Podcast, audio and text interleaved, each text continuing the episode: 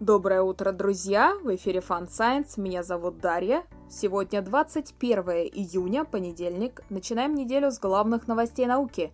В этом выпуске вращение космической паутины, чихающая Бетельгейзе, гелиосфера и циклы Солнца, проблемы Хаббла, Китай в космосе, ванилин из пластмассы, первые воспоминания человека, вред музыки на ночь, самый большой геоглиф, одеяло паутины в Австралии и парочка других новостей. Поехали! Начинаем с печальной новости. Умер старейший космонавт Владимир Шаталов. Шаталов руководил первой в истории стыковкой космических кораблей с Союзом-5. При его участии впервые в мире была создана экспериментальная космическая станция и осуществлен переход через открытый космос космонавтов. Космос. Некоторые нити космической паутины, оказывается, вертятся. Изучив движение отдельных галактик в этих нитях, ученые обнаружили вращение вокруг центральной оси. Пока что непонятно, в какой момент появилось это вращение. Большой взрыв не мог быть причиной. Сейчас команда пытается найти ответ с помощью компьютерного моделирования. Ученые смоделировали захват галактики инопланетной цивилизации, которая использует доступные нам, точнее известные нам, технологии. На колонизацию центрального региона у компьютерной цивилизации ушел 1 миллиард лет. Пока что мы не видим никаких следов подобной активности в центральном регионе Млечного Пути, хотя, конечно, кто знает. Галактика без темной материи DF2 подтвердила свое звание. Точнее, ученые подтвердили расстояние до этой галактики, на основе которого и рассчитывали количество темной материи. Теперь будут искать другие такие галактики. Пока что нам известна еще только одна, и она расположена совсем рядом с этой. Бетельгейзе не умирает, она просто охладилась, запылилась и чихнула. Да, ученые подтвердили выдвинутое ранее предположение. Поведение звезды ученые моделировали по данным наблюдений. Судя по всему, из-за охлаждения газ сконденсировался в пыль, которая вылетела из звезды и загородила ее от нас. Астрономы впервые составили трехмерную карту гелиосферы Солнца. Она похожа на хвост кометы, как предполагали некоторые ученые, и тянется как минимум на 350 астрономических единиц. Астрономическая единица – это расстояние от Земли до Солнца.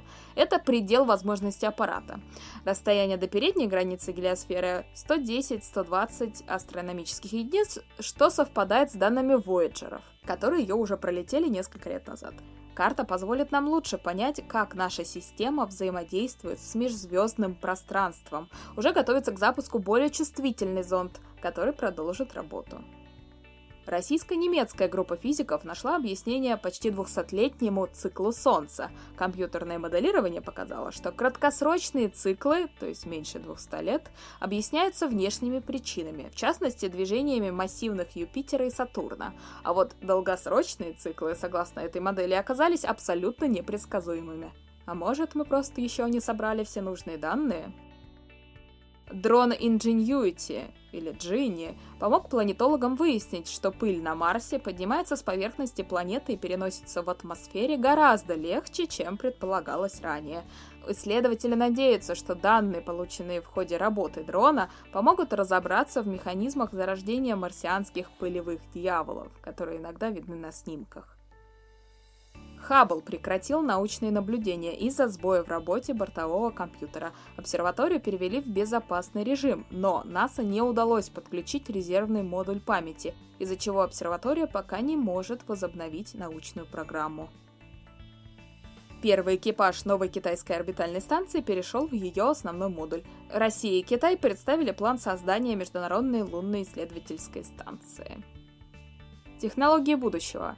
В офисах компании Canon появились камеры на основе искусственного интеллекта, которые впускают работников в кабинеты и офисы только в случае, если они улыбаются. Даже не знаю, как это прокомментировать. Биохимики из Шотландии создали штамм кишечной палочки, который умеет превращать терефталевую кислоту из пластиковых бутылок в ванилин. Обычно переработанное сырье идет на изготовление других новых бутылок, а теперь его можно будет использовать в пищевой промышленности, а там спрос на ванилин, как вы понимаете, велик. Американские исследователи создали бетон, который умеет восстанавливать крошечные трещины, потребляя углекислый газ. В бетонный порошок ученые добавили фермент из наших красных кровяных телец, который умеет быстро переносить углекислый газ из клеток в кровоток. Трещины миллиметрового размера бетон восстановил за 24 часа. Сами трещины опасности не представляют, но в них попадает вода, которая значительно ускоряет разрушение материала, поэтому восстановление мелких трещин должно значительно продлить срок службы бетона. Медицина и мозг. Ученые установили, что первые воспоминания человека восходят к 2,5 годам. Люди помнят о своем раннем детстве гораздо больше, чем осознают. Какое самое раннее воспоминание у вас?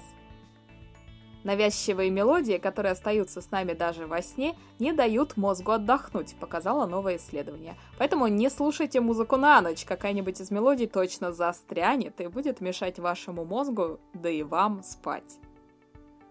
Специальный метод обучения помог людям находить закамуфлированные цели за долю секунды. Всего за 2 недели, по часу в день, любого можно научить легко видеть сквозь камуфляж. Причем обычные добровольцы успешно находили изображение с замаскированным объектом даже тогда, когда видели его 0,20 долю секунды. И тут важно отметить, что в изображениях, которые им показывали, не всегда был замаскированный объект. Они его должны были найти. То есть они должны были найти изображение, на котором такой объект есть. Ученые доказали, что темпы нашего старения невозможно замедлить. Для этого исследователи изучили скорость старения у разных видов приматов. Увы, но в конечном свете не экологические, а биологические факторы контролируют продолжительность жизни. Бороться с ними будет очень сложно. Да, мы не сможем жить вечно. С другой стороны, никто же не говорит о поддержании биологического тела. Вполне возможно, мы переместимся в компьютеры. Центральный научно-исследовательский институт Минобороны планирует создать мукозальную вакцину против коронавирусной инфекции в форме жвачки и пастилы. Ни одной кажется, что такой-то формат уж точно не повышает градус доверия населения к такой вакцине. История. В Индии нашли самый большой геоглиф на планете. В отличие от знаменитых геоглифов в Перу, тут не иллюстрация какого-то животного, а просто спиральки и вьющиеся линии. Впрочем, если захотите пройтись по всем линиям, придется прошагать 48 километров. И, судя по затертым линиям, когда-то эти геоглифы были гораздо больше. По оценке ученых, этим линиям около 150 лет, а возможно и 200 лет, если судить по находящимся поблизости мемориальным камням и пирамидкам из камней.